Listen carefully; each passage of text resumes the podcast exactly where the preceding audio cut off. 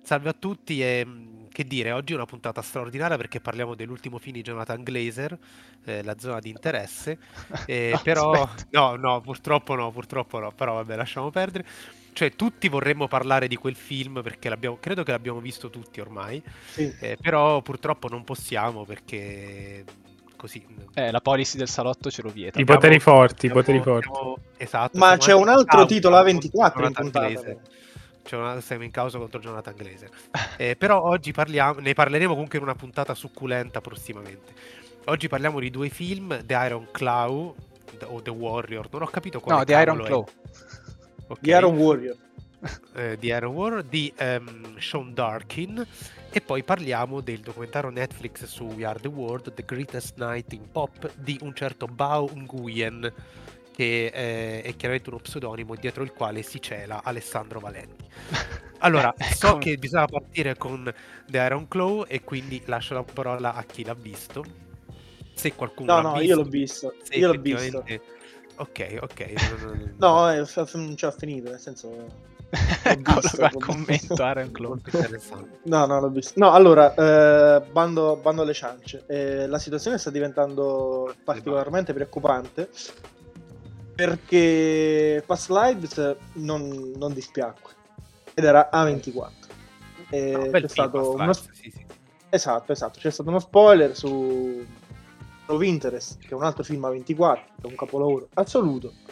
E di Iron Claw devo purtroppo ammettere che non mi ha fatto schifo, cioè nel senso non è chiaramente quarto potere, però non è nemmeno lo schifo che si va raccontando in Adesso giro, anzi, sappiamo in realtà- perfettamente eh, chi è il titolare dei bonifici eh, che arrivano a Paolo Torino negli ultimi mesi. Questo è È la A24 che si redime incredibilmente con questa... Oddio, redime incredibilmente no. Eh, Il film è molto semplice, Ah, credo ah. che già avendo visto il trailer si ha un'impressione di ciò che si vedrà, ovvero la famiglia eh, Von Erich, o Von, eh, sì, Von Erich, eh, una famiglia che negli anni, negli anni 80, sì, negli anni 80 era una famiglia che diciamo ehm, faceva da mattatore nella scena, nella scena wrestling ehm, ed è la classica storia in cui le maledizioni del padre o le colpe dei padri ricadono a cascata ecco, sui figli. I figli che seguono la strada del padre, anche loro diventeranno dei wrestler eh, e seguiranno le ossessioni del padre che però non diventano proprie. E spoiler, avverto chi ascolta il salotto per la prima volta, noi siamo spoiler free, quindi eh, spoileriamo di tutto, non ce ne freghiamo niente, problemi vostri da questo momento in poi. Moriranno tutti mh, uno dietro l'altro in circostanze, in circostanze molto simili eh, diciamo al suicidio, dove alcuni si suicideranno esplicitamente, alcuni invece eh, andranno incontro alla morte in un modo proprio cosciente perché stanchi di vivere eh, una vita seguendo l'ossessione del padre. Eh, di Iron Claw per certi tratti ehm, mi ha ricordato ricordato un po' Toro Scatenato, senza chiaramente raggiungere eh, il lirismo eh, di quel film lì. Eh, il film parte con questo bianco e nero del padre di Von Erich, di cui inspiegabilmente dimentico il nome del personaggio interpretato, però so solo che Fritz. cognome Von Erich. Fritz. Fritz, ok. Mi fido. E... Fidati, fidati. Con questo, Ale, con questo con il persona più efficiente del, del salotto, ma in realtà di tutta la Adesso Lombardia. E comunque c'è questo Fritz bianco e nero, eh, scena di combattimento, eccetera, eccetera, e c'è irrimediabilmente questa figura del ring, eh, del ring di questo quadrilatero circondato da corde, si fa via via sempre, sempre più piccolo, illuminato dall'alto, che quasi viene inghiottito dall'oscurità, dall'oscurità che lo circonda. Eh, è una figura abbastanza emblematica perché ricorda la prima sequenza di Toro Scatenato, che aveva delle dinamiche eh, simili, ma se vogliamo possono essere lette allo stesso modo. Eh, nella scena iniziale di Toro Scatenato, di Toro Scatenato vediamo eh, Robert De Niro, che lì interpretava Jake LaMotta, fare shadowboxing nel ring, un ring che quasi non si vedeva, cioè percepivamo che quello fosse un ring perché vedevamo le corde, ma le corde facevano un po' da gabbia eh, intrappolavano quasi il personaggio, no? Perché Toro Scatenato parlava un po' del personaggio intrappolato all'interno di questo sport, ma che in realtà era una scusa per parlare di un personaggio intrappolato nelle proprie ossessioni. E, e questa sequenza qui, chiaramente con modalità estetiche totalmente differenti, fa un po' lo stesso. Vediamo questo ring visto eh, da lontano, rimpicciolirsi, eh, essere inghiottito, che va un po', eh, non vogliamo scadere in simbolismi, in simbolismi banali, però eh, purtroppo siamo costretti a farlo. Eh, non so da chi, però siamo costretti. E, Ma poi chi? Dalla un po' in- A24 siamo costretti. dalla A24, dalla A24. Dobbiamo finire nei, nei- dobbiamo finire nei manifesti pubblicitari, Dario, basta, smetti, dobbiamo finire lì. In qualche modo, in qualche modo dobbiamo riuscirci. E, e quindi quel ring va un po' a rappresentare l'ossessione, l'ossessione latente eh, dei figli che viene tramandata dal padre. E, è un film, un film che per certi versi è, è anche, è anche commovente. Eh, è un film in cui Zac Efron, a mio avviso, regala una performance ehm, degna di nota. Non, mi- non me l'aspettavo da Zac Efron, dico la sincera verità. Eh, so che lui ora se ne farà una ragione. E c'è anche l'attore del momento che è Jeremy Allen White, anche lui ricopre un ruolo di rilievo. Ma la cosa interessante è che questo film eh, non è solo un film di maledizioni, un film di personaggi ossessivi, un film in cui l'ossessione consuma i personaggi, ma è un film anche in, in cui il ruolo della paternità si ribalta, perché vediamo che il personaggio di Zac Efron eh, diven- cerca un attimo di diventare padre, no?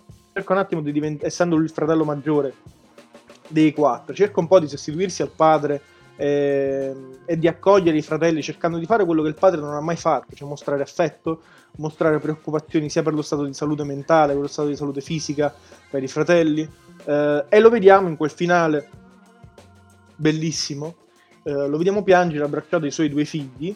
ehm, e lui si dice vicino ai figli che è strano perché gli uomini non piangono, che in realtà è un motto che il padre gli aveva inculcato. E, e i figli, nella propria ingenuità da bambini, dicono: No, in realtà noi piangiamo sempre, eh, quindi gli uomini possono piangere, è tutto normale, però almeno dici perché stai piangendo. E lui dice una frase che a mio avviso ehm, l'ho, trovata, l'ho trovata bellissima. Eh, dice: Perché una volta ero un fratello e ora non lo sono più. E, quindi è un film che parla inevitabilmente di, di vuoti, di vuoti che vengono riempiti da ogni personaggio decide di riempire i propri vuoti con un qualcosa. Ehm, ci sono personaggi che riempiono il proprio vuoto cercando l'autodistruzione sul ring, come uno dei fratelli che decide di partire per il Giappone nonostante il suo stato di salute ehm, suggerisse tutt'altro. Eh, il personaggio interpretato da Jeremy Allen White eh, finisce per suicidarsi eh, in seguito a tutta una serie di aspettative su di lui seguite da infortuni fisici che gliel'hanno impedito eh, e il personaggio interpretato da Zac Efron ehm, diciamo è, è colui che comunque non è che fa- faccia proprio una brutta fine però il personaggio di Zac Efron è secondo me quello che più di tutti ehm, va a rappresentare eh, va a rapp- ad essere una sorta di emblema eh, di cosa il corpo vuole significare in questo film. È il personaggio che tra tutti è quello lì più gonfio, ehm, quasi sempre intendo a, mangia- intendo a mangiare, quasi sempre quello lì ehm, che mostra un certo tipo di fisicità rispetto agli altri. eh, e credo che quello lì sia un modo per mostrare di come eh, i corpi di questi, proto- di questi protagonisti ad un certo punto implodano, no? implodano su loro stessi. Infatti, 3 su 4 muoiono. Il eh, terzo, quello di il primo, quello di Zac Efron, no, ma muore, muore, al- cioè, mu- muore dentro, muore a livello sentimentale. Quindi è un film che secondo me ha, ha tanto da dire da questo punto di vista. Dal punto di vista invece formale, ehm, nulla di che, cioè è come Pass Live, è un film che si iscrive tranquillamente ai vari formalismi dell'A24, quindi una serie di inquadrature geometriche precise, belle, inquadrature lente, eccetera, eccetera. Eh, però anche qui, come in realtà anche in Past Live, c'è qualche lavoro interessante sulle sovrapposizioni e sulle dissolvenze, soprattutto quelle lì bellissime quando spesso e volentieri c'è la cintura campione dei pesi massimi, eh, su cui spesso e volentieri va a sovrapporsi in dissolvenza il volto di uno dei, dei fratelli Bonaric, Boneric, Bonaric, Bonaric. Boneric. Io sono stupito, cioè è veramente trovato un sacco di cose da dire su questo film. Sei un critico eh, veramente raffinato, Paolo Trino. Lasciatelo dire. Alla pace, alla pace. Un critico alla Soprattutto pace. molto raffinato, Non cap- molto Non ho raffinato. capito il tuo, il tuo nuovo nickname PT14, forse il tuo anno di nascita, il 2014 o il No, 1900. PT14, eh, PT14, no, allora in realtà è, è semplice. Allora, P sta per Paolo e T sta per Torino. 14 in realtà mh, È l'età mentale. uno sta No, no, no, uno, uno sta per eh, il posto in classifica onesto in cui sarebbe, definito, sarebbe dovuto finire Geolier e il, quart- il 4 invece eh, sono diciamo, il post il in classifica che avrebbe dovuto occupare e che ha occupato eh. no no no no no no No, no, no. Eh, l'1 sta al posto in cui sarebbe dovuto finire Geolier, il 4 invece è il posto in cui sarebbe dovuto finire Gali. Mi sa che è finito al quarto, se non sbaglio, quindi quindi Sì, sta sì, Paolo. Torino prima Veramente Sì, sì, sì. beh, bella raffinata. Anche l'endorsement toriniano su, su Sanremo. Allora, ma PT eh, in realtà sta, sta per Paolo Torino ma sta anche per, per tutt'altro eh. sta anche i per te, eh, a me, certo, certo, i te. sì sì sì sì sta per- uno può essere letto come I quindi IPT 4 IPT 4 quindi potete votare Geolier da casa no vabbè vabbè saremo Vabbè, finiti vabbè.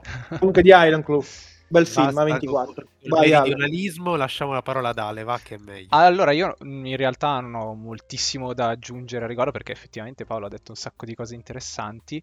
Eh, Allora una cosa perfetto. che forse mi viene da dire che, perché io cioè, non sono particolarmente entusiasta del film, anche se condivido alcune, al- alcune note positive, proprio anche tipo la- sulla scena finale, davvero è, è- è commovente, la scena finale con i figli, eh, con l'ultimo fratello rimasto in vita e che appunto ripensa anche un po' a... cioè richiama anche alla scena iniziale in quando si incontra con eh, la sua poi futura, futura sposa, in cui appunto lui racconta a lei che la cosa più importante per lui è stare con i suoi fratelli, no? E quindi questa scena qua, eh, messa in parallelo con quella, con quella finale, rende quella finale ancora più, diciamo, eh, commovente e, e triste proprio perché appunto lui li ha visti morire tutti ed è l'unico che è riuscito un po' a, a, a uscire dalla maledizione del padre, la- dalla maledizione del wrestling che ha, com- che ha, eh, diciamo, rovinato la famiglia sostanzialmente. E una cosa No, è che è forse non ho, cioè che non, non ho tanto apprezzato è che f- eh, il film si concentra molto su, su di lui, sul personaggio di Zac Efron che si chiama Kevin, mi pare, il, il- il personaggio, eh, e, e un po' meno sugli altri, sugli altri fratelli, cioè nel senso quando iniziano a morire, cioè muoiono nel giro di veramente tipo 20 minuti di film, ne muore uno dietro l'altro così, ne- e- da una scena all'altra e, e praticamente tutto viene, si accumula sul, sul fratello, appunto su- su- sul personaggio di Zac Efron. E diciamo che questa cosa qua, cioè è in- mm, funziona nel momento in cui ti leghi tanto a- lui, però eh, secondo me mm, un po' sminuisce eh, in qualche modo eh, gli altri fratelli, cioè li, li riduce un po' a pura funzione all'interno del film, secondo me, questa cosa qua, o almeno io ho avuto un po' quella sensazione di, cioè che loro fossero delle figure de- eh, un po' scritte con la funzione di creare appunto quel finale lì. Quindi c'è un po' questa ambiguità che non mi ha fatto impazzire. Cioè, ambiguità. C'è questa cosa. Io l'ho vissuta un po' così, questa cosa. Cioè, molto ehm, tendente al volerti far eh, commuovere concentrandoti tanto su di lui. Che, fun- che funziona, però un pochino è anche forse un po' retorico, mi verrebbe da dire. Non so se. Eh, sì, sì, ma comunque non credo sia un caso, anche perché i tre fratelli muoiono tutti e tre fuori campo, cioè i- Sì, sì, certo. quindi non è, no- non- non è- non è affatto una coincidenza questa cosa. Eh, e credo sia proprio, cioè, credo sia proprio tra, tra gli intenti del, del regista, dello scrittore, che tra l'altro è lo stesso, manco a dirlo, eh, o è un caso di omonimia, ma no, non no, credo. credo che sia. E quindi, quindi sì. Eh, tra l'altro il personaggio, il personaggio di Kevin, avevo dimenticato di dire questa cosa, aggiungo, è un personaggio che si scrolla da dosso eh, la maledizione del padre in un momento specifico, nel momento in cui lui sta lottando eh, per quello che era il sogno del padre, no? ovvero conquistare il titolo dei pesi da campione del mondo dei pesi massimi. eh, ma lui viene squalificato perché nonostante gli inviti dell'arbitro uh, a staccarsi, a staccare la mano dalla, dalla, faccia dell'avversario, eccetera, eccetera, continua invece e quindi perde, uh, per, perde il titolo per squalifica. Ma, ma, nel momento in cui lui perde, uh, lui acquista, riacquista la sua identità perché il, l'avversario entra negli spogliatoi di, di Kevin e, eh beh, gli fa tutta una serie di discorsi che in sintesi dice dall'esterno ti ho sempre visto come una persona eh, non so come dirlo in termini non offensivi vabbè come una persona morbida come una persona lui in inglese utilizza il termine soft ma in realtà sei un vero duro e in questo momento qua Kevin accenna un sorriso e quindi in realtà nel momento in cui lui accenna questo sorriso qui, eh, si scrolla da dosso la maledizione del padre, perché la maledizione del padre è una maledizione che pende sulla testa di quattro personaggi. Ehm, che ha più sfumature, ovvero quella lì di conquistare la cintura dei pesi massimi, quella lì di essere forti a qualunque costo, quella lì di essere dei personaggi duri. Uh, è Kevin che durante l'arco del film, ma anche durante l'arco della sua vita, si vede sempre essere messo uh, fuori dal podio o nell'ultimo gradino del podio, nelle preferenze del padre tra i propri figli, eh, proprio per questa sua grande emotività rispetto agli altri fratelli, eh, in quel momento vede, vede, la vittoria, vede finalmente questa maledizione scomparire, tant'è vero che poi è l'unico, come dicevamo, l'unico dei quattro fratelli che sopravvive a questa cosa. Però quella che dici tu, Ale, è, è, molto, è molto molto vera. I tre personaggi dei fratelli muoiono fuori campo, che è un po' quello che faceva l'anno scorso all'inizio, all'inizio anno Babylon, quando i personaggi di Babylon, soprattutto il personaggio di Brad Pitt, si suicida fuori campo. No? È un po' come dire tutto quello che tu hai visto non ha importanza, alla fine quello che conta è la storia. E credo sia un po' questo, che credo possa essere letto anche in questo senso qui. E però non, non, non saprei com, com, come, altro, come, altro, leggerlo. E... No, no, ma chiaro, quello che dici d'accordo. tu mi trova d'accordo. Tanto Paolo no. è stato abbondantemente pagato dalla 24. abbiamo, abbiamo... Aspetta, dovevo giustificare un ultimo bonifico, quindi l'ho fatto. No, ma in realtà eh. sta diventando preoccupante questa cosa perché ne abbiamo sempre parlato male della 24, dove escono tre film. Eh, vabbè. Uno meglio dell'altro. Non è, non è preoccupante per le tue finanze. Comunque, eh, invece, io come al solito sono al solito di Netflix e quindi dovrei in teoria parlare bene della, del documentario di, eh, su, su We Are the World, perché poi di questo tratta, cioè della registrazione avvenuta in una notte del famoso singolo eh, i cui ricavati poi andarono in beneficenza eh, per le vittime di non so quale siccità in Africa e, però, insomma, non ne posso parlare né bene né male. È un documentario abbastanza standard. In realtà a me è piaciuto per il fatto che eh, tutto sommato ci sono poche interviste e moltissimo materiale d'archivio. Eh, comunque si vedono si vede tutto il backstage perché è stato ripreso praticamente tutto della reg- tranne, tranne, il momento solista di Ray Charles purtroppo della registrazione, soli- della registrazione eh, notturna di We Are the World e che mh, tutti i momenti backstage che comunque non si erano mai visti prima per quanto io ne sappia e quindi tutti questi grandi artisti della musica tranne Prince a cui ho riservato, riservato uno dei camei più belli della storia dei documentari musicali perché non appare ma tutti aspettano che appaia momento binueliano e lui non arriva perché è, è molto più eh, figo Chad e Snob di tutti gli altri messi insieme evidentemente. E, ehm, e quindi eh, lui non appare però per il resto tutte le grandi star della musica americana, pop più che altro, ma c'è anche il blues, eh, c'è anche il country perché c'è eh, Kenny Rogers, no, non Kenny Rogers, come si chiama? Eh, vabbè, adesso mi sfuggono i nomi, che a un certo punto se ne va quando eh, Stevie Wonder propone che si canti in Swahili e quindi lui dice no, adesso lo Swahili esagerato. Eh, insomma, diciamo che gli elettori repubblicani arrivano fino a un certo punto. Eh, però per il resto sono tutti riuniti eh, insieme eh, durante una serata di premiazione presentata dallo stesso Lionel Richie che ha scritto la canzone insieme a Michael Jackson vengono un po' segregati, costretti dal grande Quincy Jones, che è il genio assoluto eh, che emerge anche molto bene in questo documentario, e ce n'è anche un altro tutto incentrato su di lui dal titolo Quincy, sempre nel catalogo Netflix. E, e, per cui vediamo tutto questo materiale di archivio.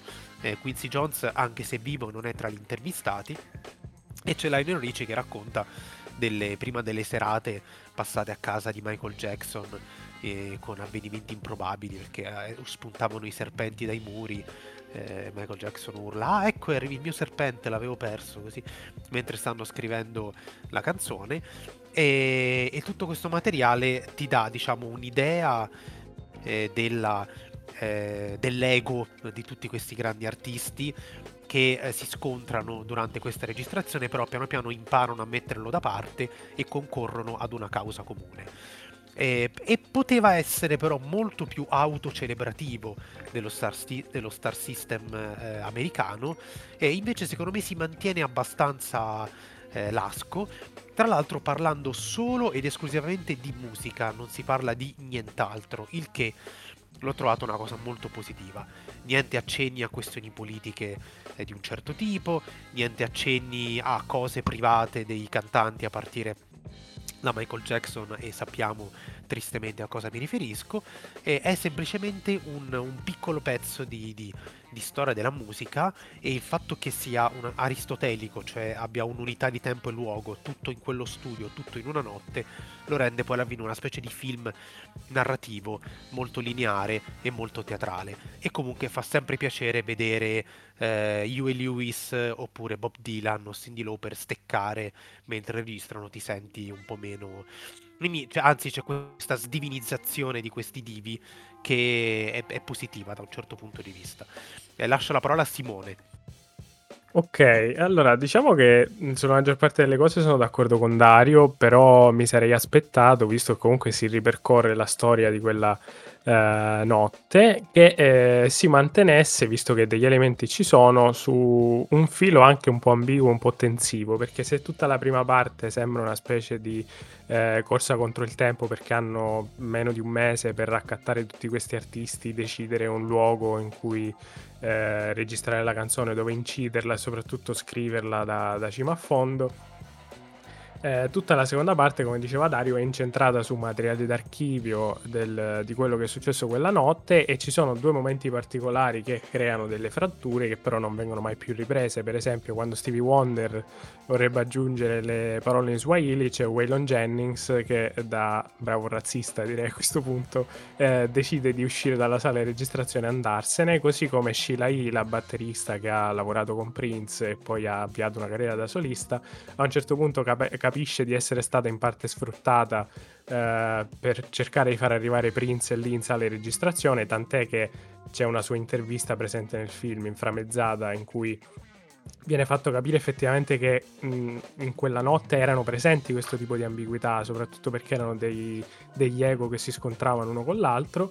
Allora lei a un certo punto decide di andarsene dopo la parte cantata, dopo il ritornello, perché sa che non le avrebbero mai dato un pezzo da solista, visto che eh, a una ventina, trentina di artisti viene dato insomma un, una frase da, da fare eh, in autonomia come pezzo solista.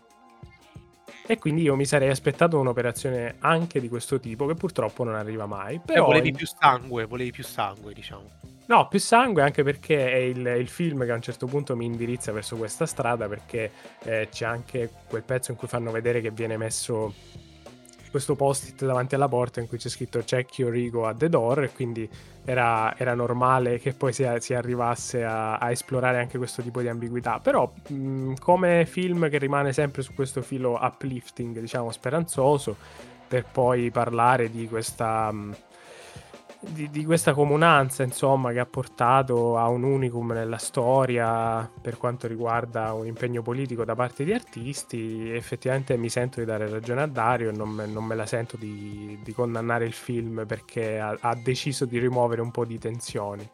Eh, certo è che sicuramente la storia è stata un attimino ripulita perché c'è anche la scena in cui si fa vedere che uno dei cantanti era probabilmente eh, alco- alcolizzato, in quel, cioè in quel momento era ubriaco, totale, fradicio e non riuscivano ad andare avanti per... Al, Al Jarreau ecco, esatto. prevedibilmente E non riuscivano ad andare avanti per un paio di minuti. Io non per fare il complottista, però diciamo che dopo una serata agli awards penso che qualcuno un aiutino per tirare tutta la notte se lo sia preso. Un ma forse... non alcolico, diciamo. Sì, è vero. esatto. è vero. Ma questa cosa è stata eh, decisamente ignorata perché giustamente non si può eh, creare un'ombra su, su questo tipo di operazione che poi effettivamente ha portato a un cambiamento molto positivo nel, nel mondo dell'arte e in generale nel mondo del, dell'attivismo. Quindi ci sta anche in questo senso, eh, me lo giustifico da un punto di vista politico e sociale, però non da un punto di vista estetico, diciamo. Dai. No, eh, ma allora, infatti, le tensioni politiche magari no, però quelle artistiche potevano essere